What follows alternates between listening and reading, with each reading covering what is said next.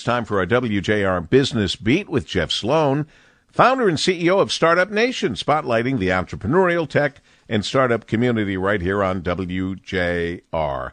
Good morning, Jeff. Good morning, Paul. If you're in business today, you must be able to profile and target the various demographic population segments and address them in the unique ways that really appeal to each demographic. Now, while the millennials represent the largest group of consumers today by total population and the baby boomers have the largest buying power, look out, Gen Z's spending power is on the rise, which according to a Bloomberg report from last year commands 360 billion or so in disposable income, and you want a piece of that. First, Gen Zers range in age between 18 and 25.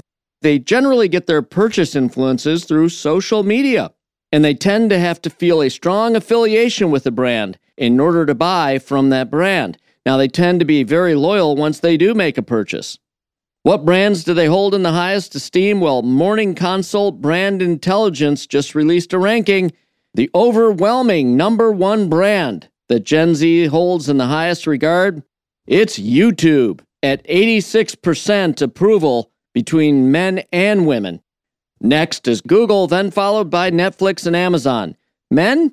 Well, breakdown there YouTube number one, Gatorade number two, PlayStation number three, and Google and Walmart four and five. For women, YouTube again. Hey, at least, Paul, we can say men and women do indeed agree on something, right? Number two, Google. Number three, Netflix. Number four, Target. Number five, M&M's. So there you have it. Make sure you target Gen Z with what matters most to them through the channels they use most to get influence to make their purchases.